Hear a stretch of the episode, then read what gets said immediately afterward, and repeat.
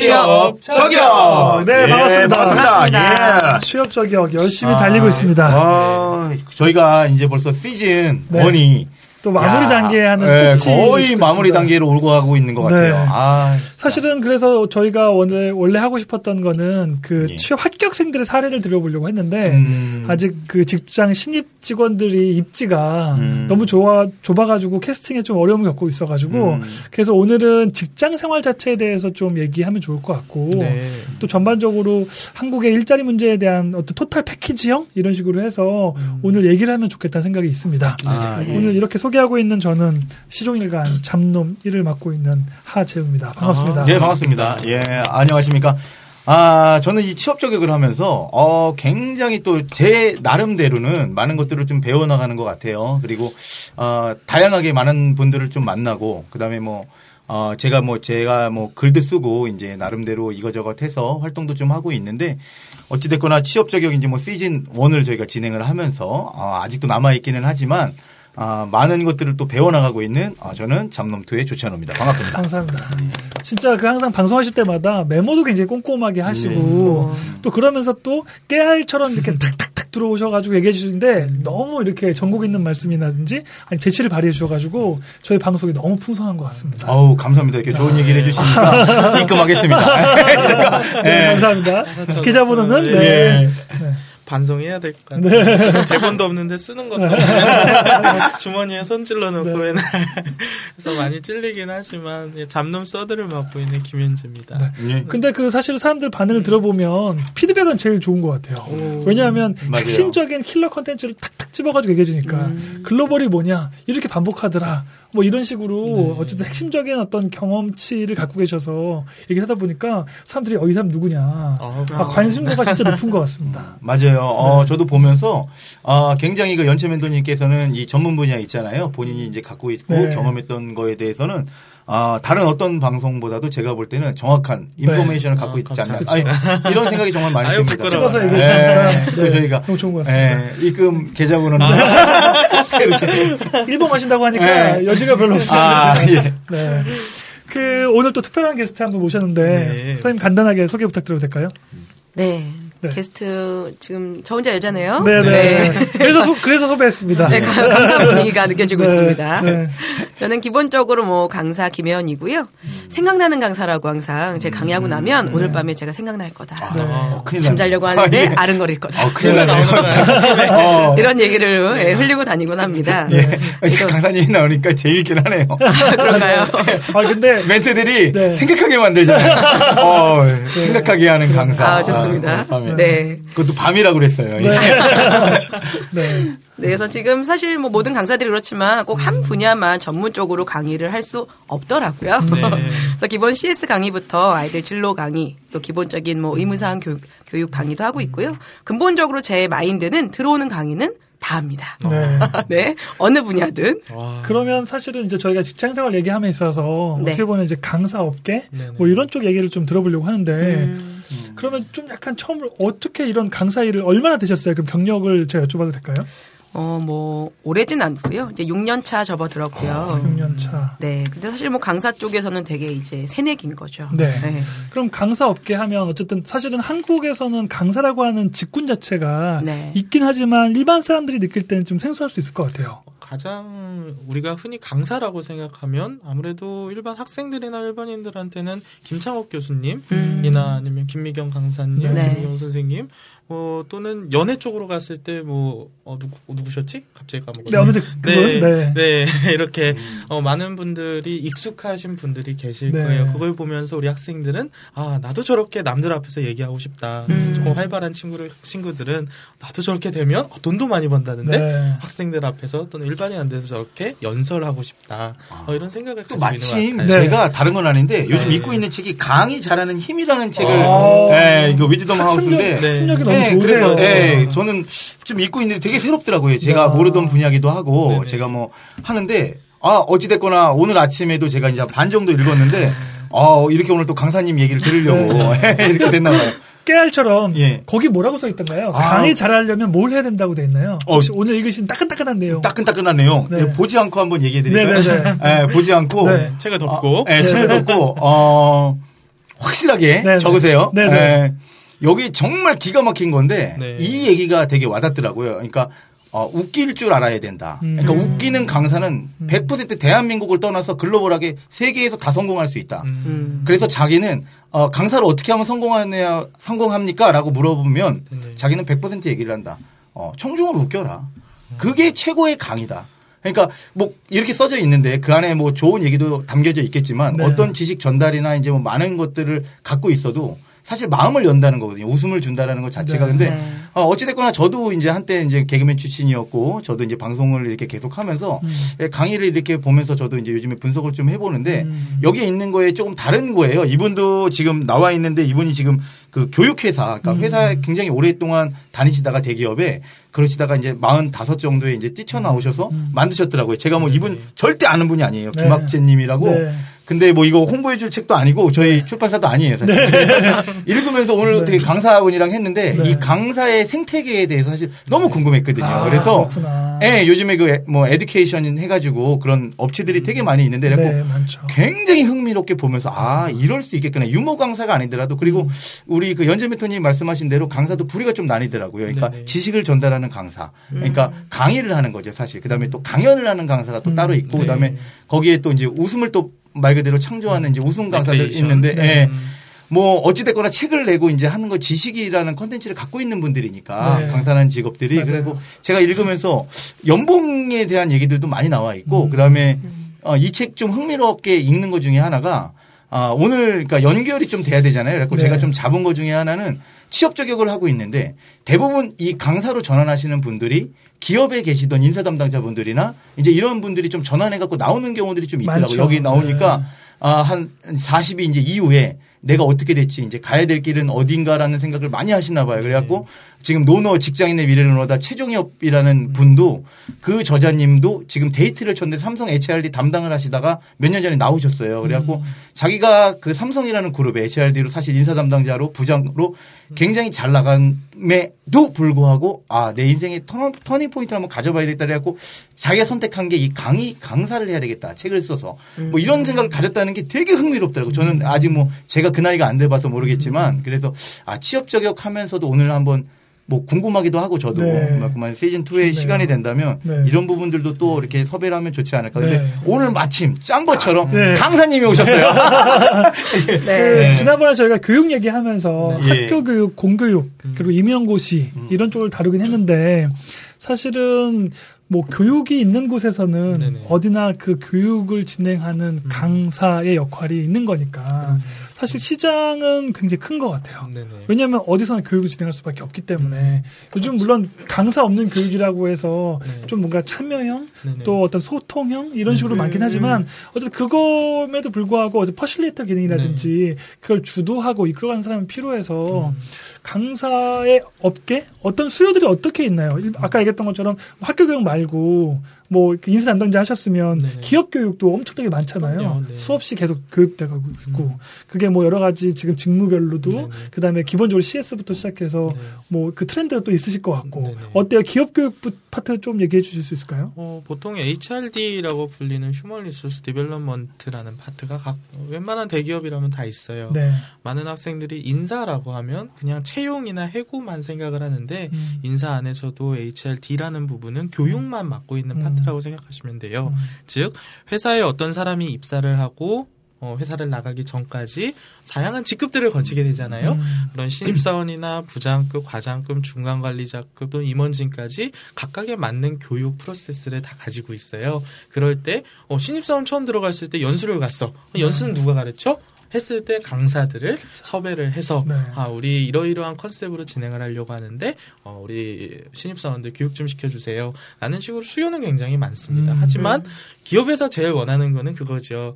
수요는 많으나 사실 기업은 재밌는 강사를 그렇게 좋아하진 않아요. 음. 결론적으로 이 사람들이 교육을 받고 나서 뭐, 뭐가 바뀔 것이냐.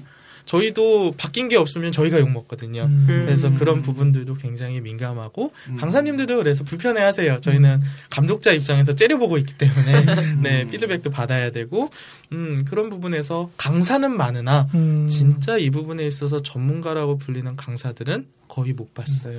그러면 HRD 업무 주요 하는 게 이제 교육 업무인데 네네. 그 교육 업무를 하면서 물론 내부의 HRD 직원들이 강의하는 경우도 있고. 또 상당히 비율이 어떻게 되나요? 내부에서 감당하는 음, 교육과 네. 외부 교육이 근데 교육마다 너무 천차가 어, 천차만별인가요? 교육마다보다는 직, 그 회사의 회사. 성질. 음. 네, 회사가 만약에 뭐 서비스업이다. 음. 그럼 아무래도 강사의 비중이 조금 더 높아질 네, 높아지겠죠. 이런 서비스 항공사라고 하면 네. 외부 관- 강사들 유명한 강사들 많이 끌 거고. 근데 제조업 기반으로 한 일반적인 뭐 건설업이나 그런 네. 쪽이다라고 하면 어, 자체적으로 하는 경우도 많고요. 음. 왜냐하면 각 부서의 팀장님들이 거의 한 분야에 20년 동안 있으신 분이기 때문에 따로 강사를 두지 않고 그리고 예산이 좀 없다면 음. 직접 하는 경우도 굉장히 많습니다. 그리고 사실은 방송 전에 얘기해 보니까 사실은 어떻게 보면 HRD 담당자들은 교육을 해야 되기 때문에 강사 리스트를 다 갖고 있잖아요. 네, 데이터베이스가 다. 데이터베이스가 다 있는데 네. 근데 그 데이터베이스가 많음에도 불구하고 사람들이 강사로 진 누가 이렇게 뭐 취업을 한다거나 강사로 희망한다 그러면 네네. 약간 부정적인 시야를 또 있는 것도 얘기해 주셨어요. 예, 예. 어떤 부분 때문에 그런지 좀 설명해 주실 수 있을까요? 사실 많은 이건 사실 뭐 신입직뿐만 아니라. 경력직도 마찬가지예요. 네. 회사에서 근무를 하시 다가 뭐 텔레마케팅에 근무를 하시는 분들이건 음. 아니면 항공사에 있으신 분들이건 약간 이제 음, 내가 이렇게 쪼여진 생활에 타이트하게 살아도 되나 싶어서 음. 프리랜서로 전향하시는 분들이 많이 있어요. 음. 그랬을 때 강사 처음에 CS 학원에서 전문 강사 자격증을 받아서 처음 스타트를 하시는데 처음엔 많이 힘들어 하세요. 음. 그래서 속설로 뭐 강사님 앞에 계시지만 음. 한 1, 2년 정도는 그냥 어, 네 영업만 하고 다녀라라는 말이 있을 정도로 음. 물론 이 부분은 CS 강사에 해당되는 그쵸. 말일 것 네. 같습니다. 서비스를 다루는 네. 분들이 그럴 것 같고 그래서 저는 그걸 보면서 사실 조금 안타까웠어요. 음. 예, 만약에 제 않다. 친구가 어깨, 네, 그러니까. 뭐 아예 경력 단절이 돼버렸다. 음. 그럼 그게 하나의 대책일 수 있겠지만 아예 뭐 20, 20대 중반에 갑자기 CS 강사 되겠다고 음. 제 친구 중에 있거든요. 음. 근데 아직도 자리를 못 잡고 있는 걸 보면서 음. 지금 3년째 하고 있는데 음. 너무 노력을 해요. 막 명함도 파고 음. 어디 막 새끼 강사라고 해가지고 음. 예 이렇게 뭐 선배님들 이렇게 꽂아가지고 어 여- 하루 종일 일하는데 5만 원 받고 음. 그렇게 하고 아이고. 열심히 하고 있는데 네. 아 너무 안쓰럽더라고요. 예. 약간 궁금한 게 요즘 그 기업 간에서도 네네. 그러면은 그 교육 업체하고 이렇게 네네. 협약을 맺지 않나요? 사실은 어, 프리랜서 강사를 그냥 일부러 하는 것보다는 강사도 종류가 예. 좀 많아가지고 CS 예. 강사들은 거의 너무 많기 때문에 예. 주로 하시는 분들이 하시긴 하지만 음. 거의 연결 연결해서 많이 소개를 해주세요. 음. 괜찮은 분 있어요. 그러면 연결을 해주시는데 기업 교육에서 말씀드리는 강사는 사실 강사보다는 컨설턴트라는 용어를 더 많이 예. 사용하고요. 그 말은 곧 어, 서비스가 아닌 음. 어떤 경영이라든가 전략 기획이라든가 투자, 뭐 재무 이쪽에 있어서 음. 진짜 전문가분들 음. 이신 분들은 음. 뭐 교육업체를 끼는 게 아니라 거의 프리랜서로 활동을 하시고 음. 어 기업 교육 전체 폼에 있어서 음. 약간 뭐 레크레이션이라든가 음. 즉 무대 장비가 필요한 덩어리가 음. 큰 음. 것들 있잖아요. 네 신입사원 레크레이션을 해야 된다라고 음. 하면 어 강사만 와야 되는 게 아니고 무대도 설치해야 되고 음. 네 그런 외부적인 요건들 이런 부분은 아예 계약을 하는 경우도 있고요. 어, 그거는 이제 제가 알고 있는 부분이기는 한데, 이제 제가 들은 게, 왜냐면 저희 이제. 엔터테인먼트에서 신입 사원 이제 뭐 교육 연수 이제 그건 이제 enjoy 쪽은 음. 저희 쪽에서 좀 많이 들어가긴 하는데, 네. 좀 들은 것 중에 하나가 네네. 요즘은 그, 그니까 뭐 어느 기업이라든가 대기업 뭐 S기업 뭐 삼성 이거 뭐 팟캐스트니까 얘기를 해드리면 네네. 제가 아시는 분들도 뭐 두 분 정도가 계시는데 아 그러니까 업체에 연결이 돼 있나 봐요. 그래서 자기 이제 이거에 대해서 강연을 좀 해주십시오 하는데 그 전에 원고를 또 검사하는 또 업체가 또 따로 있다는 거예요. 그러니까 음. 삼성에서 하는 게 아니라 음. 그래서 미리 보내라 강사한테 음. 그래갖고 보낸 다음에 받은 다음에 그거 피드백을 한 다음에 아 이건 안 되겠다고 어느 거 수정해서 다시 보내달라고 얘기를 한대 그래갖고 어 되게 유명하신 교수님이 그걸 깠어요. 그래갖고 내가 이렇게는 못하겠다. 근데 얘기를 제 구조를 요즘에 이제 들어보니까 아 그 업체가 검사하는 또 업체가 따로 있는 거예요. 이게 회사 자체에서 하는 것도 아니고 야 이거를 외주를 또 줘가지고 사실 그게 어떤 게 문제가 될지는 모르겠지만 그러니까 회사 안에서도 그게 문제가 되니까 외주를 줬겠죠 사실. 면피용으로. 그러니까 그런 경우에는 사실 뭐 어떻게도 못 한다고 얘기를 하더라고요 사실상. 근데 뭐 요즘 이제 추세가 그렇기는 한 것 같아서 그래서 저는 되게 다양할 수 있을 것 같아요. 사실은 이제 김현재 멘토님 같은 경우는 대기업 중심으로 많이 또 경험을 하시다 보니까 근데 기업들이 사실 대기업만 있는 게 아니라 중소기업도 있고 벤처기업도 있고 다양하고 지금 이제 기업에 관련된 법안 자체가 또 의무 교육을 또 강조하고 있는 부분이 있어서 예를 들면 뭐 성교육이라든지 개인 정보에 대한 거라든지 이런 식으로 1년에 몇인 이상의 기업에서는 필수적으로 해야 되는 교육들이 있어요.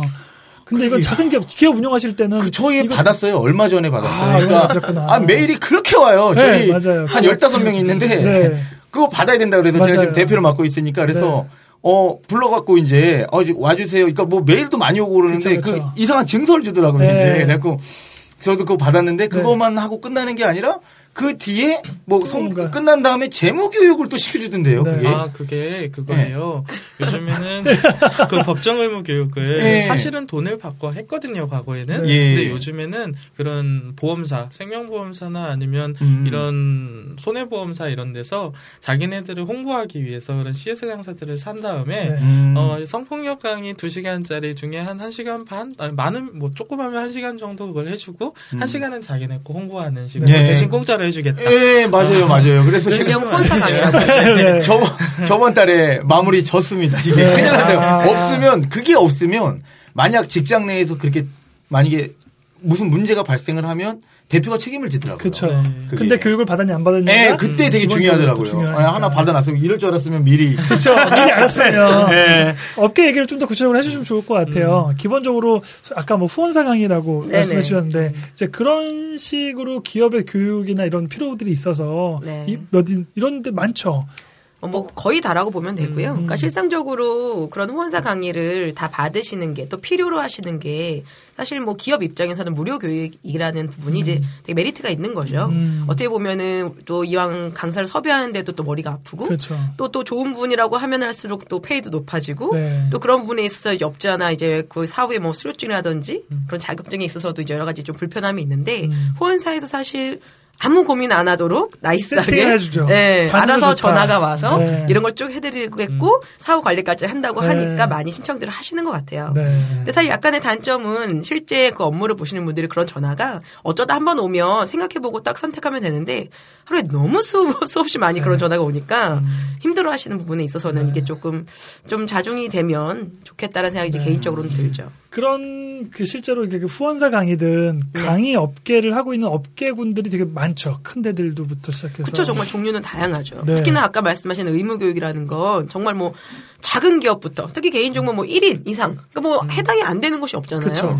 큰 대기업까지. 등록을 돼 있으면 다 해야 되는 거니까. 예, 그러한 경우다 보니까 사실상으로 뭐 대기업보다 그런 여러 가지 어떤 경제적인 부분에서도 조금 더 생각할 수 있는 중소기업이나 작은 기업들이 더 이런 부분에 있어서 뭐 매년마다 음, 많이 이용을 하고 계신 것 같아요. 네. 그러면 어떻게 하다가 이렇게 강사 업계로 뛰어드셨는지. 사실 네. 저는 정말 음, 뽀르꾸라고 합니다. 아우, 전문 용어 네. 나왔습니다. 전문 용어 나왔습니다. 너무 좋아하시네요. 아, 그게 아니라, 어, 우리 개그맨들도 안 쓰는. 근데 이게 네. 정말 몇 년 만에 네. 들어보는. 야, 네, 역시 여러분 다르네요. 편한 자리니까요. 예, 네. 아, 역시. 아, 저희는 그런 용어 씁니다. 그러니까요, 저 써요. 팟캐스트스럽네요, 진짜. 네. 그러니까 실상적으로 우리가 강사하면 한국 사회에서 이미지가 좋아요. 그러니까 소위 제가 이제 택시를 탔을 때도 어뭐 기사님 좀 빨리 좀 가주세요. 제가 좀 늦어가지고요. 그러면은 이제 뭐 어디 가시는데요? 뭐 하시는데요? 그럼 아 제가 강의가 늦어서요. 그러면 그 순간 눈빛이 달라지세요. 아. 강사님이셨어요?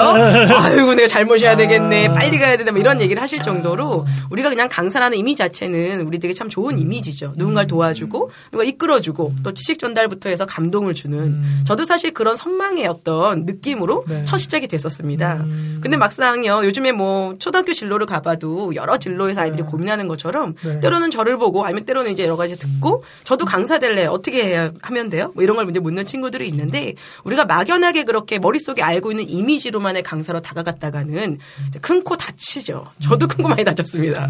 어 떤 어려움이 어떤 어려움이 있으신가요? 그러니까 음. 사실은 기본적으로 그러면 강사를 되는 방법이 있나요? 국내에서? 어, 근본적으로 뭐 정답이라고 할 만큼 루트가 있는 건 아니지만 그러니까 다양합니다. 근데 다양한 것 중에 그렇게 좋은 이미지에 굳혔던 이유는 우리가 대다수 전문직에서 몇십 년 동안 연구를 하거나 그쪽에 존경을 받으시는 그들은 당연히 책도 쓰게 되고 인터뷰도 하게 되고 이러하다가 강사로 되시는 분이 음. 대다수세요.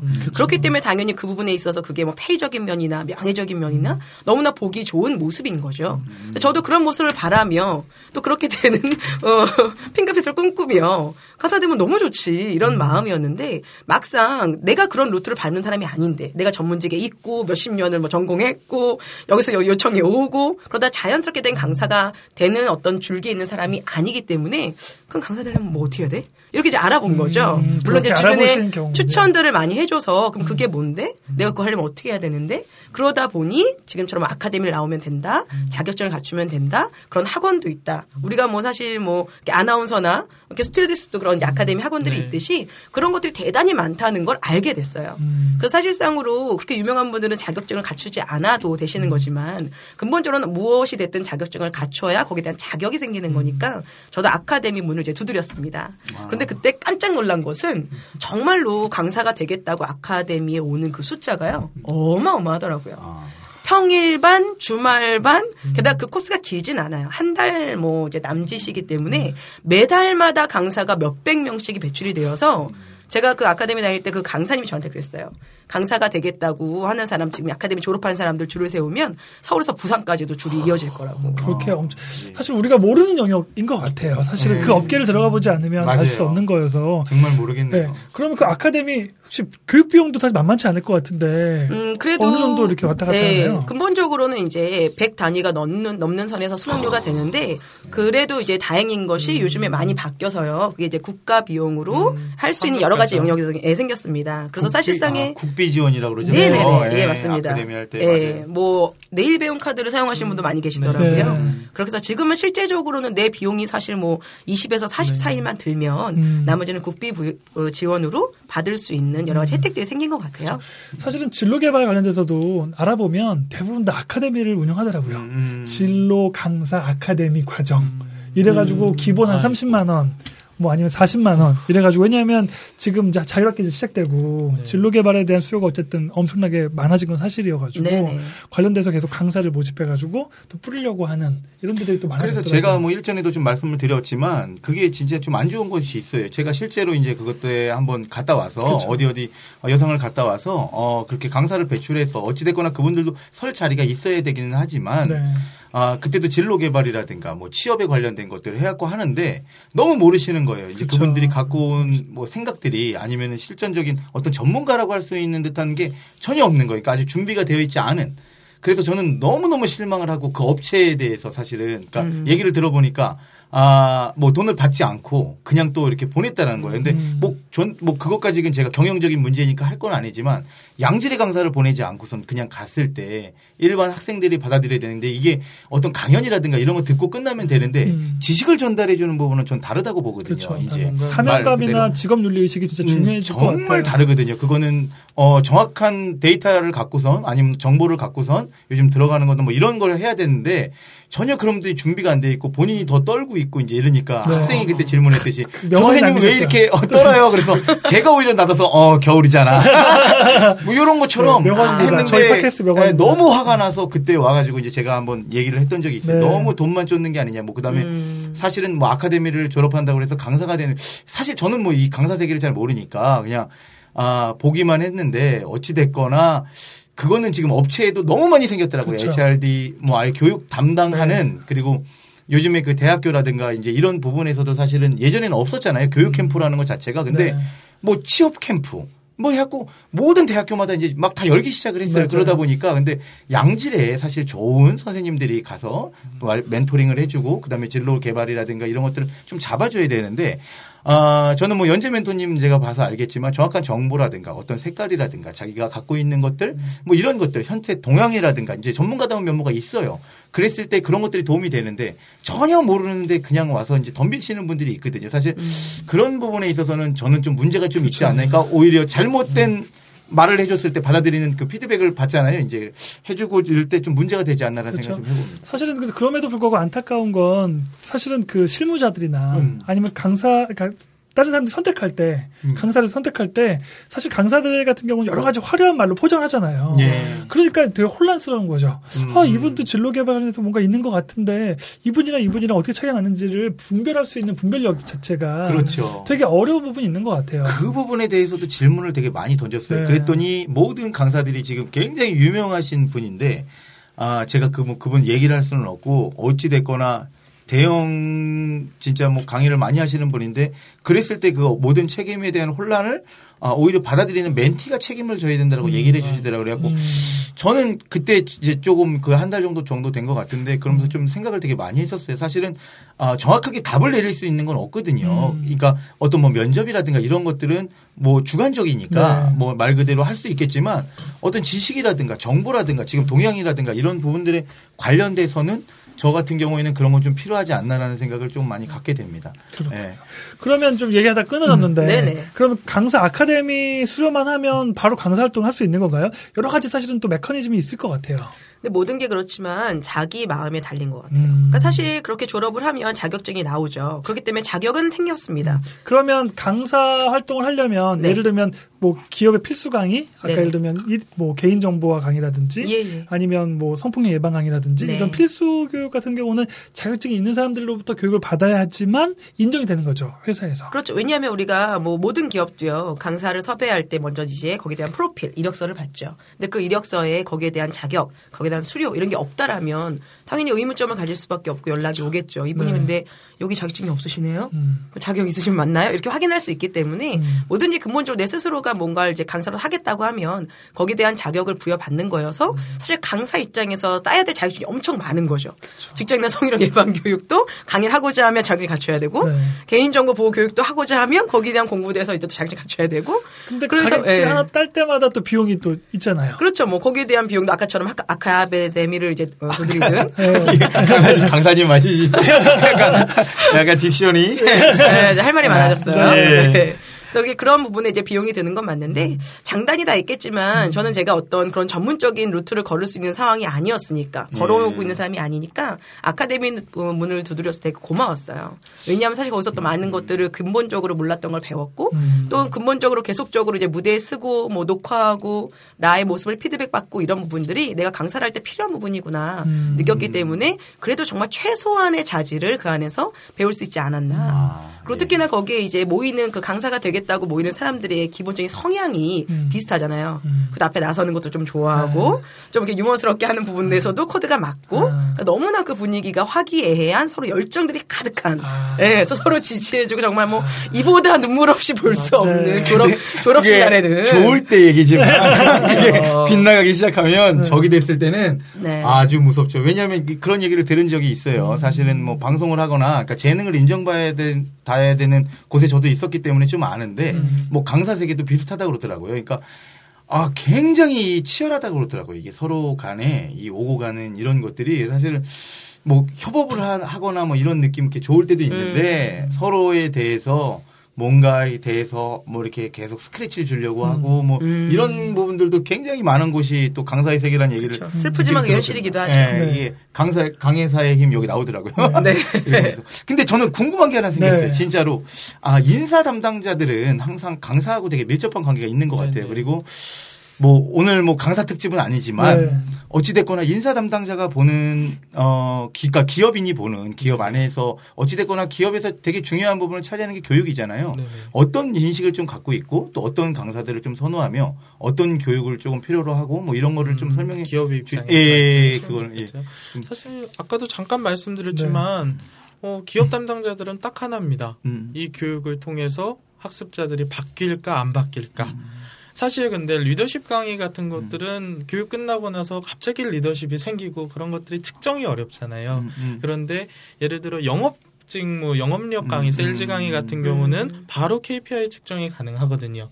어, 바로 끝나고 나서 교육 그런 실적이 어느 얼마만큼 증가했느냐 이것들이 교육에 얼마만큼 반영이 되었느냐가 가능하기 음. 때문에 그런 뚜렷하게 증가할 수 있는 실력을 가진 강사들을 아무래도 제일 좋아하고 그런데 이게 입증이 굉장히 어렵죠. 사실 워낙 포장을 맞아요. 잘하시니까. 사실은 그래서 뭐 저희가 그 취업을 할 때도 영업 자체에 대한 티오가 많아서 많이 네. 뽑는다 이렇게 하면 또 마찬가지로 영업 사원을 뽑았으면 또 교육을 해야 될 텐데.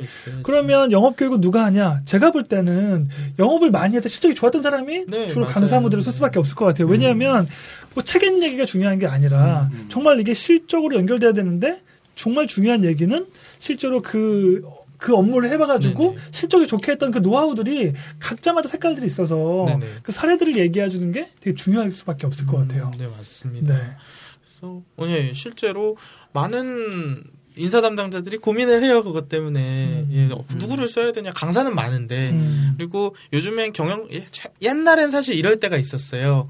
어, 강사들이 인사 담당자들한테 잘 보이려고 어, 음. 뭐 이렇게 막 선물도 주고 조금 뇌물 비슷한 뭐 이렇게 뒷돈도 좀 그쵸, 챙겨주는 있었죠. 그런 시대가 있었는데 음. 지금은 정 반대가 됐습니다. 음. 네, 또 인사 담당자들이 유명한 강 정말 유명한 강사들은 오히려 비굴하게 어. 어 저희도 쪽으로 좀 오십시오. 근데 대- 이건 정말 일부의 강사들이고 음. 대부분은 부르면 감사합니다 하시지만 정말 top class들은 음. 또 있습니다. 네, 그렇죠. 아, 그러니까 예를 들면 뭐 아까 얘기했던 김창옥 교수님이라든지 네네. 이런 분들의 어. 사례들 같은 경우는 메인 강사잖아요. 사실 강사 네, 업계. 사실 지금 제가 말씀드리는 음. 거는 예. 커뮤니케이션이나 서비스보다도 음. 진짜 기업에서 필요로 하는 그런 경영 컨설턴트들은 음, 음. 회의가 거의 시간당 30만 원이세요. 근데 하루당 교육이 8시간이거든요.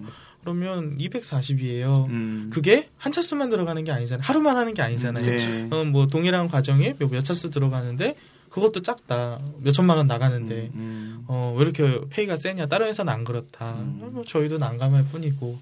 네, 그 정도. 맞아요. 대표적인 예로 어, 사실 강사 중에 최고봉이죠. 브라이언 트레이시 제가 제일 좋아하는 사람이기도 한데 음. 그분은 뭐 1회 강연료가 8억 원입니다. 와. 지금 책정돼 있는 것이 와, 예. 부럽네요. 네, 그리고 사실은 뭐 메인 강사가 되면 기본적으로 뭐 기본적으로 천 단위로 넘어가니까 예. 사실은 이제 그런 부분 때문에 고수익이 부진되는 거 아니냐 이렇게 매력을 느끼는 분도 있는데 실제로 일반적인 강의 물론 이제 저 같은 경우는 사실 강사 업계나 이런 건 모르고 저는 이제 대학교에서 강의하면서 어쨌든 제 전문성을 또 어떻게 알고 음, 페이스북으로 강의를 요청하시는 분이 있거나 네네. 음. 아니면 아름아름 소개해서 뭐 해외 봉사 강의해 주세요. 음. 아니면 국제 활동 강의해 주세요. 혹은 적정 기술 강의해 주세요. 이런 분들이 여전히 오는 부분이 있거든요. 네네. 그럼 이제 저 같은 경우 사실은 이런 업계에 있거나 뭐 이런 게 아니어서 가격을 묻지 않아요. 음, 음. 그리고 그냥 하면 어, 뭐 어떤 대상입니까? 어떻게 하면 됩니까? 라고 물어보고 그냥 가요. 그럼 알아서 그냥 입금해 주시면 뭐 주는 대로 그냥 받아요, 저는. 네네. 네. 그게 이제 교수님 스타일이시고 네. 그래서 저는 이게 예, 와꾸가 없는 왜냐면은 네.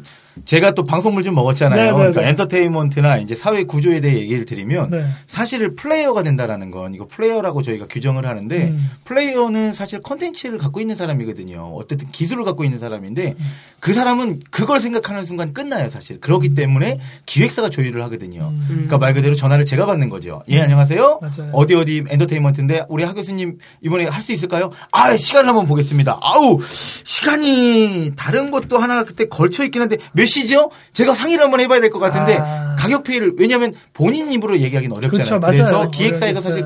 그 조율을 하는 겁니다. 그래서 그쵸. 아 죄송한데 그 가격으로는 못 갈 것 같습니다. 저희가 다른 대학에서는 그 이상 어느 정도 했는데 저도 그래야 말을 좀 드릴 수 있죠라는 이제 요런 어떤 매니징. 사업에 그렇죠 매니징을 할 수 있는 네. 그래서 매니지먼트가 필요합니다. 맞아요. 요즘은 제가 사실 쓴 책에 지금 이제 얼마 있다가 나올 책에 저는 사실 1인 기업이라고 요즘 되게 많이들 하고 음. 그게 어떤 뭐 차세대 이제 뭐 1인 기업 시대가 온다라고 하는데 저는 반대한다고 그 글을 좀 써놓은 게 네, 있어요. 그런 그러니까 부분 그. 중에 하나가 아, 정확하게 저는 1인 체제가 바뀌어야 된다고 생각을 해요. 그래야 좋은 컨텐츠가 나오거든요. 그러니까 음. 그것도 맞죠. 1인이 다 할 수 있어요. 내가 강연도 할 수 있고 뭐, 뭐 분장도 하고 뭐도 하고 PPT도 다 만들고 근데 지, 진짜로 거기서 좋은 컨텐츠가 나오냐고 아니거든요. 다 분할되게 있어야 돼요. 편집하는 사람이 따로 있어야 되고 분장해주는 사람이 있고 네. 플레이어는 온전히 그때 힘을 쏟아서 내 기술이 잘 전달될 수 있게 해주는 건지 여기에 대해서 한번 기술한 게 있거든요. 그러니까 네. 요즘에 아, 그걸로 인해서 좀 많은 분들이 또 1인 기업으로 해서 돈을 버시는 또 업체들도 있더라고요. 네. 근데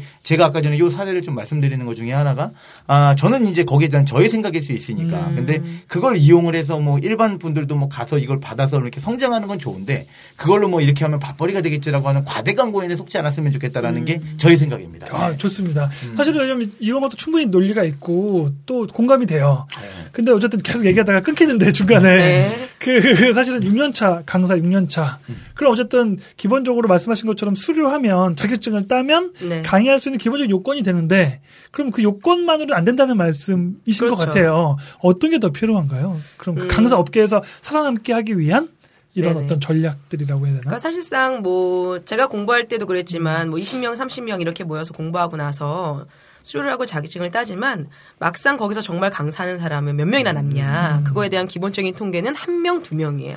20명, 30명 네. 그 받아도 저희가 같이. 공부했던 동기들 중에서도 지금 제가 알기로 강사를 하는 사람은 저와 다른 친구 딱 두 명만 남고 나머지 친구들은 다 강사를 하고 있진 않죠. 네. 그러니까 그것처럼 사실 음, 물론 이제 강사를 하겠다는 마음에서 공부하는 차원으로 오는 친구들도 있겠지만 음. 그 안에서 내가 해보니 뭐 아 성격과 안 맞다라든지 여러 가지 이제 걸러지는 부분이 있겠고 네. 또 자격을 막상 갖춰서 내 강사를 너무 하고 싶어. 근데 이제 중요한 건 불러주는 곳이 없다는 거죠. 그렇죠. 근데 지금 뭐 여러 가지의 뭐 이제 장단 얘기를 하긴 하셨는데 사실상 1인 기업도 그런 것이 결국에는 과도기의 다 과정인 것 같아요. 네. 내가 사실 내가 뭐 다 각 분야로 강사로서 어, 따로 밑에 직원 두고 매니저 두고 이렇게 하면 이제 너무 좋은데 그렇게 되기까지는 많은 것들이 이제 필요한 시간이나 여러 가지 재무드나 내 스스로에 갖춰야 될 것들이 있겠죠. 그 과도기가 이제 1인 기업으로서 조금 더 뭐 여러 가지 면 상충되는 부분이 있을 수도 있는 거고요. 근데 그러한 것처럼 저 또한 강사가 그냥 바로 된 다음에 1, 2년에는 아 내가 뭐 돈 벌 생각 하지 말아야겠다.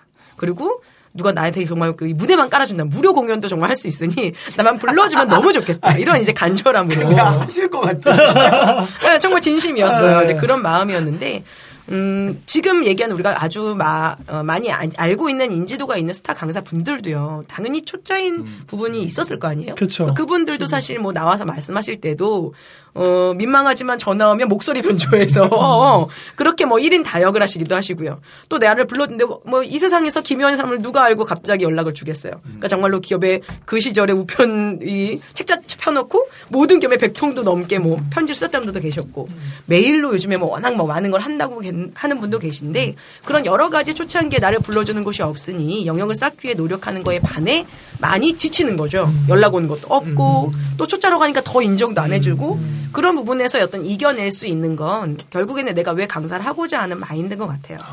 버텨내기가 중요하다는 말 거네요. 음, 근데 사실 저 같은 경우는 운이 좋게 네. 뭐 이제 바로 이 일이 연결이 되어져서 음. 그러나 그 일이 큰 일은 당연히 아니었죠. 아까 얘기했던 후원사 강의부터 음. 뭐 사실 후원사 강의는 자격을 갖추면 그냥 불러주는 이미지 꼭 김혜원이어만 되는 그런 건 절대 아니거든요. 음. 네. 그러다 보니까 이름 어필을 많이 하시네. 아니, 외우겠어요, 이제. 얘들아. 아니, 지금. 한- 생각나시죠? 은근히. 어이, 생각나는 강사. 네, 밤에, 어, 오늘, 어떡하지요? 잠깐 생각날 것 같아. 아직 계속 하니까 이름을 외웠어, 지금. 아, 네. 근데 사실 그런 후원사 강의도 요즘에 이제 워낙 많다 보니까 저는 어 처음에 강의를 쓸 때 이거랑 저런 걸 가릴 입장이 되면 안 된다 생각해요. 여러 가지가 다 경험이고 그러다 보니까 그런 후원사 강의가 처음에는 뭐 대다수일지 모르지만 그런 걸 통해서 계속 대중을 만나고 필요한 부분을 내가 공부하고 습득하다 보면 그런 나에게 어떤 필요한 뭐 그게 skill이던 또 실상적으로 정말 소통하는 방법이던 또 정말 강의를 하고 있는데 내 강의를 듣고 우는 사람도 발견하게 되는 거고 여러 가지 속에서 이제 또 다양한 분야를 고민하게 되는 거고 그럼 내가 여러 지금은 들어오는 여러 강의를 하지만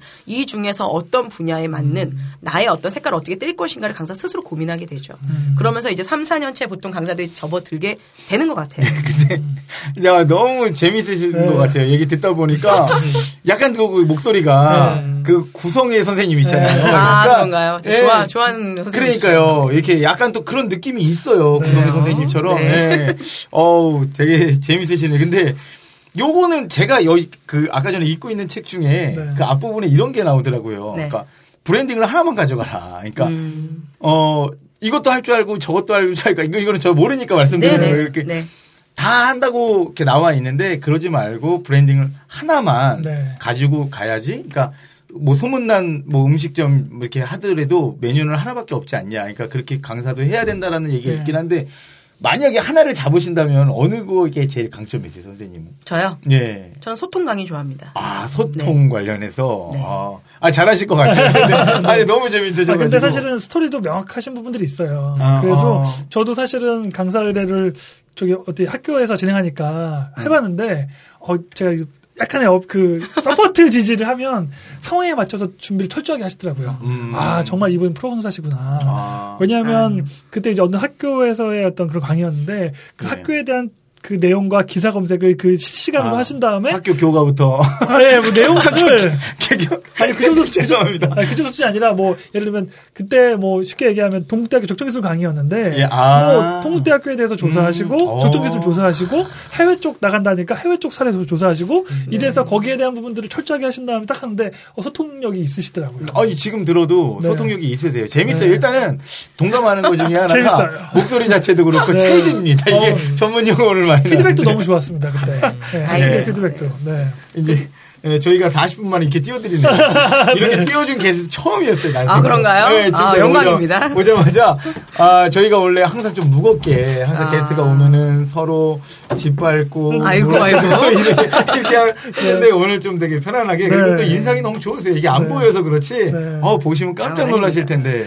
근데 아까 브랜드 얘기해서 그런데 네. 사실은 1인 기업 혹은 강사 시장 이게 결국 프리랜서 시장과 연결되어 있는 부분인데 프리랜서 시장이 연결되면 역시 마케팅 영업력이라고 보통 얘기하는데 이때 빼놓을 수 없는 게 결국 브랜딩. 요즘은 그래서 개인 branding이라는 표현으로 많이 네네. 하거든요. 그래서 어떻게 보면 영업 능력뿐만 아니라 요즘은 또 워낙 SNS라고 하는 부분이 그렇죠. 돼 있어서 중요하죠. 그 SNS를 통해 가지고 실제로 강사 의뢰를 받기도 하고 그쵸, 그쵸. 또그 왜냐면 옛날에는 사실은 그 영업력을 회사를 통해서 왜냐면 팩스라든지 전화나 이런 걸 네. 했다면 요즘은 SNS라든지 요즘 특히 페이스북 같은 경우로 많이 연결되기도 네네. 하고 아니면 아까 메일로 영업하시는 분도 있고 네네. 이렇게 좀 다양한 채널을 또 갖고 하시는 분들이 많아서 개인 브랜딩에 대한 것도 사실은 빠- 빼놓을 수 없는 부분일 것 같아요. 맞습니다. 네.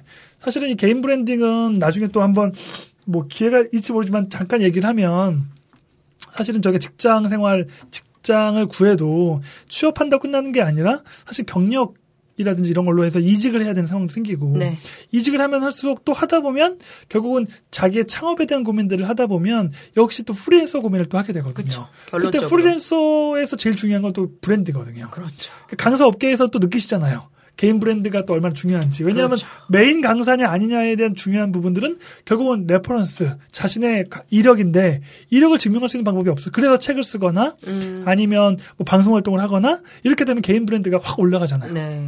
네. 저도 그 덕을 좀 봤던 게, 그러니까 근본적으로 뭐 강사라고 해서 많은 것들을 잘하면 좋겠지만, 저도 이제 컴퓨터 쪽이라든지 그런 부분이 되게 문외한이었어요. 그러니까 아. 기계 쪽뭐 음, 음. 잘 모르고 그러다 보니까 사실 내 강의 자료 만드는 것도 벅찬데 음, 요즘 시대가 그런 시대가 아니잖아요. 많은 걸 요구하다 보니까 그렇죠. 또뭘 배워야 되나, 또 이제 또 뭐 자격증 따야 되나. 네. 근데 이제 그런 걸 떠나서 근본적으로 내 생활 가운데 그게 뭐 블로그가 됐던 카페가 됐던 뭐 내가 이제 뭐 그 예전부터 그죠. 미니홈피가 됐던 요즘에 워낙 페이스북 여러 가지 채널에서 다양하게 그런 부분을 자연스럽게 올리고 하- 나니 정말 그게 처음에는 시간이라는 힘이 약하지만 한 6개월쯤 지나니까 저한테 정말 어떤 기업에서 그냥 저를 알고 저의 그런 걸 보고 연락을 주시는 거에 깜짝 놀랐어요. 어. 근데 그게 6개월 때까지 예를 들어 그런 게 없었으니까 기다림이 지쳤다라면 네. 아니면 그냥 내가 좋아서 하는 거지 이걸로 알려보겠다가 아니었는데 6개월 뒤에 연락이 오고 나서부터는 네. 어, 정말로 거기에 급증한 많은 문의들이 오더라고요. 그게 너무 신기했고 이래서 하라고 하는 거구나 이런 생각도 들었고요. 절대. 도움이 됐습니다. 빵 저는. 터지셨어요, 이렇게. 에, 왜냐면 제가 웃는 이유 중에 하나가 아실 거예요. 송경 그 네, 네. 송대표님이라고 네. 사기꾼 사기꾼한테 연락이 온 거예요. 그분들 강사님이 아이고 아이고. 아니, 아시잖아요. 네, 잘 알죠, 그래갖고 잘 알죠. 사기꾼한테 연락이 와가지고 얼마 전에도 고생 고생을 그렇게 하셔가지고 이거 편집해야 되겠다. 아, 죄송합니다. 너무 웃어서 아니 근데 아니, 다시 예. 그분도 교육 강의 하시는 분인데 그 그렇죠. 아니 진짜 메시지가 왔는데 어떤 아니 우리 친구가 같이 돼 있으니까 왔는데 새벽에 아 인생 정말 모르겠다. 글이 하나 올라 페이스북에. 아 이거 뭐지? 어떤 사기를 당하셔가지고. 아 이거 진짜 방송사가 처음인데. 특이한 사례네요, 그래도. 아. 그, 그, 그분도 그 LG 교육원 쪽에서 있다가 그, 그 지금은 이제 기업 교육연구소를 운영하시는 네. 대표님이신데 페이스북이랑 이제 이런 거 소통을 정말 많이 하시니까 친구들이 되게 많으세요. 근데 네. 오늘은 새벽에 글이 하나 올라오더라고요. 아 정말 인생 무상이 뭐 이런 글도 왜 이럴까 하고 봤는데 나중에 캡처돼가지고 이 사람을 조심하세요. 알고 봤더니 뭐 문의도 하고 근데 그게 왜 그랬냐면 저한테 이제 1차적으로 한번 문의가 온 적이 있어요. 그러니까 주변에 이제 제가 이제 뭐 아나운서들이랑 이제 여러 사람들을 좀 많이 친하게 지내는데 어 저한테 소개를 시켜줄 수 있냐고 그러더라고요. 근데 저는 이미 이제 그런 경우를 좀 많이 당해서 그 정확하게 그뭐 가이드라인? 통- 아, 가이드 라인을 줘라. 그러면 내가 보고선 해주겠다. 어느 업체인지. 왜냐면 제 지인을 소개시켜 주는 거니까 음, 일단. 네. 그랬는데 어찌됐거나 알겠다고 하고서는 가이드라인을 받는다. 그날 사기를 당하셨더라고요. 그래서 뭐 안 가긴 하신 것 같은데 네. 어찌됐거나 어, 이 사례하면서 네. 제가 웃지 못하게 네. 우리 하 교수님도 또 아니까 그렇지만 네. 저만 혼자 이거 이거 될 뻔했네요. 또라이 될 뻔했네 진짜. 아, 네. 그렇죠. 그저 조심해야겠네요. 이런 아, 말을 듣고. 아니, 그- 이럴 수도 있구나. 뭐 그런 적은 없으세요 이렇게 네. 오면 네, 저는 없었어요, 아직까지. 음, 다 좋은 그러니까 이게 사실 막. 개인 브랜딩 하다 보면 개인이 노출되는 게 중요해서 네. 사실 노출하다 보면 그런 피해 의식 뭐 아니면 그런 피해 사례가 충분히 있을 수 있을 것 같아요. 맞아요. 있을 수 있죠. 네. 아 근데 오늘 진짜 저는 어 우리 선생님 나오셔서 네. 너무 좋은 게 너무 좋아하신다. 그게 왜 그러냐면 전 저희 방송하면서 이렇게 네. 크게 웃어본 건 처음이에요. 20 거의 끝나갈 무렵에 방송 사고 처음입니다. 아, 네. 아니, 그러니까 진짜 그것도 웃다가 해본 게 날생 처음이에요, 진짜. 저희가 거의 뭐 그냥 웃어도 그냥 하하, 뭐이 네, 정도에서 네. 끊는데, 어 진짜. 배 잡고 어, 웃으셨습니다. 너무 웃었어요. 네. 그리고 이게 또, 또왜 그러냐면, 선생님이 이제 뭐 그 얘기를 해주시는데, 사실 목소리랑 여러 가지 그 강사님이라 그런지, 네. 아, 이렇게 들어보면은, 이 억양이라든가 이런 게 착, 매칭이 되죠. 있어요. 네, 그렇게 있어요. 이렇게 말을 하시는 게 네. 그리고 되게 이게 솔깃하게 돼요. 이게 네. 그러니까 말씀을 되게 잘하세요. 되게 재미있게 잘하세요. 사실은. 네. 그러니까 약간 듣다 보면은 왜 그 연예인들도 이렇게 뽑아지면은 이렇게 왜 요즘에 좀 되게 뭐 김정민이라든가 네. 장애 장영란 씨라든가 뭐 이렇게 얘기 잘 하잖아요. 토크쇼 네. 나와서 그러니까 이런 게 좀 약간 매칭이 되는 거예요. 선생님 이렇게 얘기하실 때. 네. 어, 제가 그랬고 아 오늘 되게 재밌게 잘 듣고 있습니다. 네. 자아 발견을 제가 하고 가네요.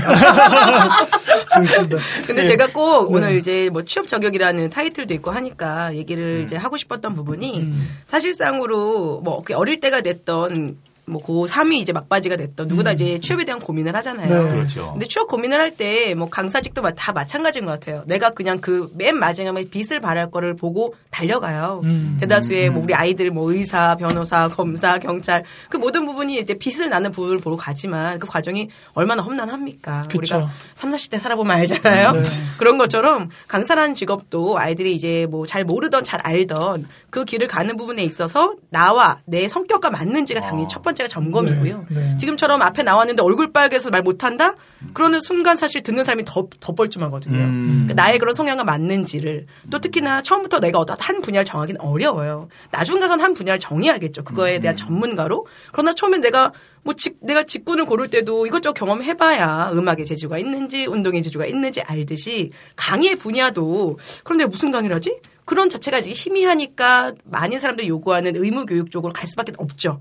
그래서 어떤 법정 교육이라든지 실상적으로 그냥 굳이 지금 나를 부르는 건 아니지만 자격이 갖춰 있으면 될 수 있는 강의를 먼저 쫓을 수밖에 없지만 그러면서 결국 나를 발견하고 알고 공부하게 되면서 내 색깔을 찾아가는 것 같아요. 음. 그래서 그런 어떤 힘든 과정들이 당연히 강사 안에도 있고 그런 부분을 또 헤쳐나갈 어떤 용기가 있어야 네. 이 분야에서도 그게 뭐 이후에 페이와 네. 많은 명예와 그런 게 따라오지 않나 예, 싶습니다. 끝에 또 훈훈하게 페이 던져주시고 이 좋은 얘기 속에서 3, 40대 얘기를 하시는 거 보니 깜짝 놀랐어요. 두 가지가 걸리네요. 그런가요? 어, 되게 동안이신 줄 알았는데 의외로 예. 어, 참고로 말씀드리면 셋째 아이를 출산 예정이십니다. 어우 네. 진짜 제가 강의를 가면 아이들이 꼭 물어봐요. 음. 선생님 나이 몇 살이게 이거랑요. 어, 아, 되게 선생님, 동안이세요. 네. 아기가 몇 명이게 네. 그리고 마지막 물어보죠. 선생님의 아기의 성별은 어떻게 되게 아 역시 그 또 성에 관련돼서도 당연하죠. 그래서 그런지 어 거침없이 네. 정말 제가, 나, 중에 예. 특집이 한 번 있으면 네. 취업 자격이 아니더라도 한번 모시고 싶은 아, 진짜 중에 한 분이에요. 콘텐츠 너무 그냥 좋으세요. 예, 그냥 아, 정말로 네. 그런 또 느낌이 또 드네요. 사실은 근데 또 말씀하셨던 내용들이 저희 취업 저격에서 얘기하고 있는 핵심적인 얘기를 해주셨어요. 그러니까 음, 중요한 음. 건 결국 직무에 대한 것들을 준비해라라고 얘기했었고 음. 중요한 건 사실은 취업은 매칭이다. 그래서 이 기업에 대한 상황이나 이런 것들 파악해야 되지만 중요한 건 그 기업과 연결돼 있는 내가 어떻게 연결되는지를 어필하는 과정이 네. 서류나 면접에서 드러나는 과정이다. 네. 이런 얘기를 저희가 계속 하고 있는데 그런 관점에서 보면 강사 업계에 계신 분으로서 네. 강사를 생각하는 사람이라면 어떤 적성해야 되는지 좀 설명해 주실 수 있을까요? 기본적으로는 즐길 줄 알아야 되는 것 같아요. 음. 그 모든 상황을. 사실 뭐 강사라는 부분이 현장에 가서 하는 매번의 생방송이거든요. 그리고 정말로 예상치 못한 질문이 들어올 수도 있고 뭐 아예 그 강사에게 뭐 되게 항의하는 사람이 있을 수도 있고요. 음. 또 실상적으로 그 가운데서는 아무 말이 없었지만 뒤로 들려오는 말도 많기 때문에 그런 여러 가지 것에서 내가 조금 거침없이 즐길 수 있는 긍정적인 마인드 사람이 강사라는 직종에 제일 어울릴 수 있겠고요. 어떻게 보면 얘기 살짝 들어보니까 강사라는 직업이 어떻게 보면 무대에 서는 직업이어서 네. 약간 연예인들과 마찬가지로 음. 많은 사람들 강의하다 보니까 좀 뭐랄까 신소리도 뒤에서 듣게 되기도 하고 네, 네. 아니면 면전에서 듣게 되기도 하고 뭐 이런 경험들이 있는 거군요. 네. 그리고 또 하나 또 중요한 건 사실 그만큼 경험이 많은 사람이 강사를 해야 공감할 수 있고 또 실상 그 마음을 읽어줄 수 있는 것 같아요. 음. 근데 우리가 어, 예를 들어 뭐 대단히 일반 아이들이 부러워하는 쟤는 부잣집이고 쟤는 부모, 엄마 아빠가 뭐 잘 나가니까 말 그대로 뭐 선- 좋은 선생님 붙여서 과외 붙여서 성적도 잘 나오고 해외 갔다가 오면은 뭐 엄마가 물려줄 기업도 있고 음. 이런 친구를 부러워하죠. 그러나 그 친구가 만약에 강사를 된- 되고자 한다라면 무조건 반대할 수밖에 없는 거예요. 제 입장에서는. 음. 물론 이제 그 안에서 어, 그 친구가 경험이 없다는 건 절대 아니겠지만 우리가 사실 이렇게 대중을 만나고 서민을 만나는 직종이기 때문에 많은 우여곡절이 있는 친구들 뭐말 그대로 정말 바닥에도 떨어져 보고 삶 가운데 처절하게 고민해 본 때론 내가 정말 이렇게 살아서 뭐 하나 음. 내가 왜 태어났나 음. 이런 진지한 고민들을 많이 한 친구들이 자기 안에 자산들이 있어요. 음. 그렇기 때문에 그걸 진심으로 전할 수 있고 남의 얘기 아니라 내 얘기로 녹여냈을 때 상대방이 그걸 알아주는 것 같아요. 그 쉽게 얘기하면 저희가 얘기했던 스토리가 있는 사람들이 어, 역시 네. 중요하다는 얘기신 그렇죠. 네. 그래서 사실은 강의할 때 결국 컨텐츠를 맞아요. 자기 스토리로 풀어낼 수밖에 없는 좋게 거니까. 얘기하면 스토리, 네. 나쁘게 얘기하면 사연. 좀더 비하하면 그렇죠. 개고생. 맞습니다. 네. 근데 저는 강사가 되고 나서 이게 참 나와 잘 맞다 느끼는 게요. 어쩜 그렇게 힘들게 살았을까 아, 이런 생각들이 음, 요즘에는 음. 그게 다 사연거리가 정말 되면서 그렇죠. 네. 너무 감사한 하나의 거예요. 컨텐츠니까. 어, 내가 이런 거 안 겪었으면 어쩔 뻔했나. 아. 화재 막 얘기를 하는데 여러분 다 불타 보셨잖아요. 예. 앞으로 안 타봤어요? 그래서 이제 불타 사연을 제가 얘기한다라든지. 어, 나 지금 실제 불- 있어요, 아니, 지금 불타서. 불탈 어. 뻔했어 지금. 아 일어날 뻔했어. 그 야밤에 건물에 갇혀 보셨잖아요, 다들. 그 인생 그런 경험이 없어? 근데 저는 갇혀봤거든요. 어, 음. 깨어났더니 나 혼자 공간에 남아 있는 교실에 뭐 아무튼 여러 가지의 그냥 어, 그래요? 어, 에피소드들이 약간 또 홍보까지 아, 듣고 싶게 네. 하는 안- 약간 안전 교육 강의도 하십니다. 네. 음. 그래서 그런 것들이 다 연이어지는구나. 그러고 보니 힘들었던 삶이 감사하고 결국에는 더 힘든 역경이 와도 네. 내가 너무 좋겠는 거예요. 아, 그? 모든 것들이 걱정하지 마세요. 이제 저를 알게 됐으니까 지금부터 풍파를 겪게 될 그런가요? 네. 네, 그래서 진짜 좀- 또 너무 좋은 게 사실은 저희가 뭐 소리 메일 이런 거 얘기했지만 예. 취업을 준비하면서 학생들이 떨어지는 거에 대해서 낙담하고 힘들어하거든요. 음. 근데 어떻게 보면 100군데 떨어졌다, 200군데 떨어졌다. 이것도 말씀하신 거에 의하면 그 어떤 경험들이 그럼요. 자산이 될 수도 있다는 그럼요. 얘기인 거잖아요. 한 번도 안 떨어보는 사람이 100번 떨어진 사람한테 가서 위로라는 걸 하긴 힘들거든요. 그렇죠. 결국은 아까 말씀하셨던 것처럼 공감대가 중요한데 이 공감대의 접점을 늘리려면 결국은 좀 낮은 자리에서의 경험들 아니면 어떤 그 여러 가지 환경 속에서의 경험들이 필요한데 네. 그게 어떤 잘 나간 경험보다는 오히려 좀 여러 가지 극한 상황들을 경험해 보는 게 훨씬 더 도움이 된다는 말씀이신 거죠. 네. 그래서 되려 혹여나 지금 힘든 가운데 있는 학생들이라면 예를 들어 그 가정사 때문에 뭐 경제적인 부분 때문에 내가 내 길을 찾지 못해서 혼란스러운 많은 친구들이 있다라면 그런 친구들일수록 그런 것들이 빛을 발하는 시기가 음. 꼭 있다는 걸 잊지 네. 않았으면 좋겠어요. 맞아요. 뭐 사실은 그 강사님의 스토리 하나 조금 공개하면 네. 결혼하실 때도 우여곡절이 좀 있으셨잖아요. 아 그래요. 네. 이 얘기 또 네. 듣고 싶네요. 네, 우리가 연애를 다루진 않았는데 예. 살짝만 오픈해 주시면 어, 예. 그 음, 네. 사실 네 강사 연락하실 분은 저희 취업 적격하시면 연- 연결해 예, 드리겠습니다. 연결 바로 합니다. 이거 네. 뭐 어떻게 또 살짝 네. 어떻게 또 어. 눈물을 흘리시려고. 아니, 지금 너무 웃으며 말할 수 있는 네. 네, 시기가 되어져서 제가 아이들 진로 강의 가면 꼭 얘기하는 부분이에요. 음. 왜냐하면 사실상으로 음, 그때쯤에 아이들이 제일 갇혔으면 하는 소위 내가 그 나이로 돌아간다라면 내가 이걸 알았으면 좀 좋았을 걸 싶은 것이 사실은 또 이게 중요한 게 저희 취업 저격은 주로 청년들이 방송을 듣고 음. 그렇죠. 있거든요. 예, 이 청년들이 맞아요. 사실은 N포 세대 이래가지고 네. 취업을 포기하고 결혼을 포기하고 네. 육아를 포기하고 이런데 사실은 강사님의 얘기를 들으면 다시금 결혼에 대해서 동기부여가 될 것 같아요, 분명히. 음. 네. 음. 제가 말 그대로 이제 어, 아이들이기 때문에 더 편히 그런 러브 스토리를 얘기해 주죠. 네. 아이들 귀를 또 쫑긋해집니다. 근데 실상 저도 뭐 그 시절에 딱 뭐 젊은 나이에 결혼을 했는데 결혼 날을 딱 잡고 제가 너무 청천벽력의 소식을 듣게 됐어요. 말 그대로 이제 뭐 사내 못 사내 그러면서 이제 결혼 날을 잡았는데 어, 남편이 그, 그 시절 이제 남자친구가 어, 희귀 난치성 병을 얻게 된 거죠. 불치라고 하는 네, 그때 판명을 뭐, 받은 예, 거죠. 요즘에 이제 윤종신 씨가 겪는 병이라고 하면 많이 아시더라고요. 이제 크론 병을 얻게 되면서 아, 음. 예, 참 생소하기도 했지만 근데 그런 여러 가지 부분이 내가 이 남자 그럼 결혼해야 되나 말아야 되나 이런 고민이 들잖아요. 음. 근데 그 시절에 생각했던 부분, 부분 가운데 내가 당장에 뭐 이 사람이 팔 한 쪽이 없고 다리 한 쪽이 없는 게 아닌데 이 사람과 헤어진다면 어차피 많은 삶 가운데 나한테도 그런 풍파가 올 거잖아요. 특히 교통사고라는 것이 뭐 나 혼자 운전을 잘한다고 되는 게 아니기 때문에 내가 그런 사고가 나서 내가 그런 장애인이 됐을 때 내가 한 10년 지기 열심히 살았는데 내 남편이 나를 보며 내가 다른 건 몰라도 참 장애인이랑 살기는 너무 힘들다면서 떠나간다면 저는 그 사람한테 정말 쌍욕을 할 것 같아요. 예? 근데 사실 지금 그러면 내 남자친구가 그런 몸에 뭐 아예 당장에 이상이 있는 것도 아닌데 그런 진단을 받았다는 것만으로 내가 이 남자를 떠나간다면 내가 사실 이후에 나에게도 많이 이- 일을 있는 가운데 당당할 수 없겠다. 그런 생각이 들어서 결혼을 그대로 이제 결심을 하고 진행을 했죠. 근데 사실 어, 되게 어린 생각이었습니다. 결혼을 하자마자 이제 많은 일들이 시작됐고 남편이 아- 많이 아프기 시작했고 수술대 많이 오르고 병원에서 매일 입원하며 지냈고. 아, 그럼 그때 그 생계는 어떻게?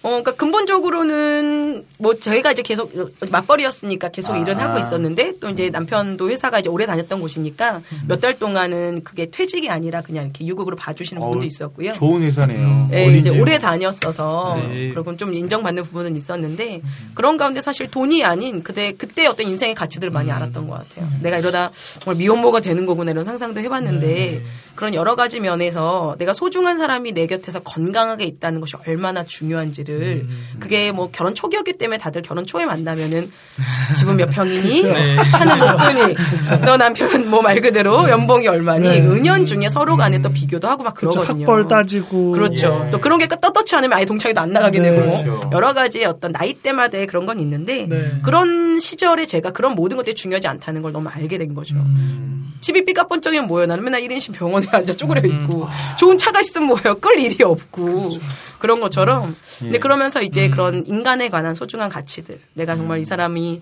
건강해질 수만 있다면 산속 들어가서 약초캐면 살아야겠다. 그러면 좀 건강해지지 않을까 뭐 그러저런 고민을 정말 많이 했던 것 같아요. 사실은 그런 경험 때문에 부부 사이에서도 또 다른 신뢰감을 또 하나 그렇죠. 구축할 수 있는 그렇죠. 그건 돈 주고 살 수도 없는 그런 정말 그런 튼튼한 어떤 그런 버팀목이 또 되어주는 경험을 함께 하실 수 있을 것 같아요. 네, 뭐 지금도 많이 싸우긴 합니다. 네. 그러나 그러나 근본적으로는 그랬던 시절이 있기 때문에 서로 간의 어떤 정말 그 신뢰라는 것, 믿음이라는 건 당연한 거고요. 맞아요. 갑자기 노래 나올 것 같아요. 빰빰 빰빰 빰빰 빰빰 아침마당입니다. 딴딴딴딴딴딴. 예, 하여간 앞으로 부부 생활 잘하시고요. 앞날을 위해서 박수 주세요.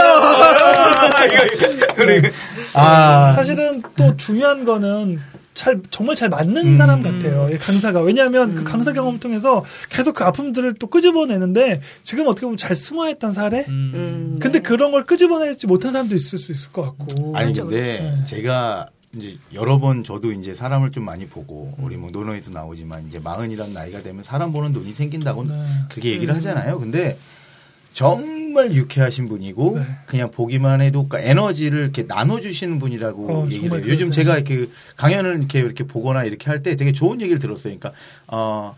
그 면접 질문에 나왔던 건데 자기가 어떤 사람인 것 같냐라고 이제 했는데 이거는 이제 붙었을 때 담당자가 얘기를 했던 건데 어, 깔때기 같은 사람이 있고 빨대 같은 사람이 있대요. 그러니까 음. 어, 이 깔때기 같은 사람은 뭔가 다 수용해주고 받고 근데 빨대는 꽂아가지고 쫙 아. 빨고 그 다음에 담지를 못하는 거야. 이 빨대가 세워져 있으니까 음. 뭐 주는 것도 받지도 못하고. 근데 제가 오늘 오신 분을 보면서 어, 이분은 진짜로 어, 이 깔때기가 아닌가 이런 생각을 했어요. 그 보자마자 에너지를 되게 잘 주세요. 좋은 네. 에너지 그리고 오늘 정말 저는 유쾌하게 네. 그리고 이분한테 배워야 될 거는 요새 취업 저격인데 어떤 긍정의 힘 진짜 그러니까 그냥 좋은 생각만 하는 게 아니라 이분 자체가 그렇게 생활하시는 분인 것 같아요. 그러니까 저도 아까 전에 뭐 우리 하 교수님하고 되게 크게 웃고 이랬지만 아까 sorry 메일 얘기도 좀 하고 그랬었잖아요. 네. 그거 봤더라도 그냥 이분처럼 그냥 툭툭 터는 듯한 느낌이 있잖아요. 그냥 음. 그래 남편이 그러면 나 약속해로 가면 되지라고 하는 좀 약간 이렇게 생각하는 거. 그래서 오늘 방송을 보면서 저는 오늘 되게 유쾌하지 않나. 오히려 진짜 이분이 아, 왜 이제서야 나왔지라고 네, 라는 생각을 하면서 네. 아, 앞으로도 굉장히 많이 뵐 수 있을 것 같은 느낌도 많이 들고 네. 좀 우리 취업 저격에서도 필요한 부분들이 이런 긍정 에너지 네. 아마 면접에 임하는 자세라면 저는 이런 분들 되게 추천해 주고 싶네요. 맞아요. 이런 되게 네. 느낌도 좋으시고 이렇게 나눠주는 에너지 있는 것 같아서 네. 굉장히 오늘 유쾌합니다. 사실은 또 강사 업계를 얘기하면서 중요한 건 역시 아까 얘기했던 것처럼 사실은 특- 자기 분야인 것 같아요. 네네. 음. 결국은 누구나 분야가 있을 수밖에 없고 강사 업계도 사실은 뭐 이런저런 일을 할 수 있지만 나이가 들수록 전문 직종이라는 물론 이제 소통 강의를 많이 한다고 했을 때 그건 어떻게 보면 탑 클래스에 가야지 그런 일반적인 음. 내용들에 있어서의 어떤 소위 말- 소위 말하는 자기의 어떤 브랜드를 가지고 네. 영업 능력을 만들지 않으면 음. 명확하게 그래서 초창기에는 좀 더 자신의 전문성을 가지라는 인기가 말을 음. 저도 얘기를 하고 있거든요. 네. 네. 오늘 나오셔서 너무 좋은 얘기 감사하고요. 사실은 저희가 원래 하려고 했던 직장 이후의 이야기, 그렇죠. 또 진로에 대한 이야기는 음. 오늘 2부에서 아, 또 다뤄야 될 것 같고요. 예. 아, 근데 네. 뭐 무엇보다 또 즐거운 시간이었던 것 같아요. 네. 그리고 네. 여기서 또 아까 전에 또 그 우리 뭐 취준생들이나 네. 여러 뭐 음, 분들에게 좀 해주셨던 얘기들이 좀 귀감이 될 것 같고 네. 강사시니까 네. 지금 이제 사실은 뭐 이제 준비하고 있는 거 이런 얘기 좀 한번 뭐 해주시면 좋을 것 같아요. 진로 뭐. 개발 관련돼서도 강의하시잖아요. 네네. 학생들한테 진로에 대해서 어떻게 또 얘기해 주나요? 저희도 물론 대학생들 취업 관련돼서 얘기하고 있는데. 네. 네. 근본적으로는 아이들에게 그런 어떤 그러니까 나를 이기는 방법, 음. 나한테 계속 지지 않게끔의 힘을 주고 싶어요. 음. 그러다 보니까 제 스토리 아까 그런 얘기도 하는 거고 음. 결국에는 내가 그런 어떤 어려움을 딱 맞닥뜨렸을 때 버틸 수 있는 힘이 지금 그렇게 아이들이 나 도대체 뭐 하지? 아 나 뭐 먹고 살지? 나 좀 옮길까 말까? 이렇게 고민하는 그 힘에서 나오거든요. 그러니까 그거 자체를 피하지 말라는 거죠. 아, 어떻게 되면 뭐 굴러가겠지. 아, 고3 되면 결정되겠지. 아, 내 졸업한 뭐가 있겠지. 이렇게 뒤로 넘겨버리는 나를 자꾸 회피하는 그 마음들이요. 음. 사실 이제 자꾸만 실패로 또 낙심으로 가게 되는, 음. 어, 자꾸 절망하게 되는 부분인 것 같아요. 좀 그래서 미루지 말아라. 예, 끊임없이 나와 마주 독대하고 음. 그것을 끈질기게 고민하고 붙잡으려고 한다라면 음. 그런 사고들이 사실 정말로 눈에 딱 보이는 어려움으로 닥쳐와도 극복 할 수 있고 이겨낼 수 있는 것 같아요. 음. 어. 되게 중요한 말씀을 해주신 것 맞아요. 같아요. 예, 요즘 네. 사실은 왜냐하면 어떤 선택에 있어서 요즘 학생들이 많은 자기 스스로의 선택을 많이 못하다 보니까 네. 사실은 그런 갈 등 아니면 갈증 이런 걸 많이 느끼고 어떻게 선택해야 될지도 모르고 또 그런 선택에 있어서 회피를 하거나 아니면 주저앉아 버리거나 부모에게 뭐 이런, 의지를 하거나 네, 의지하거나. 그렇죠.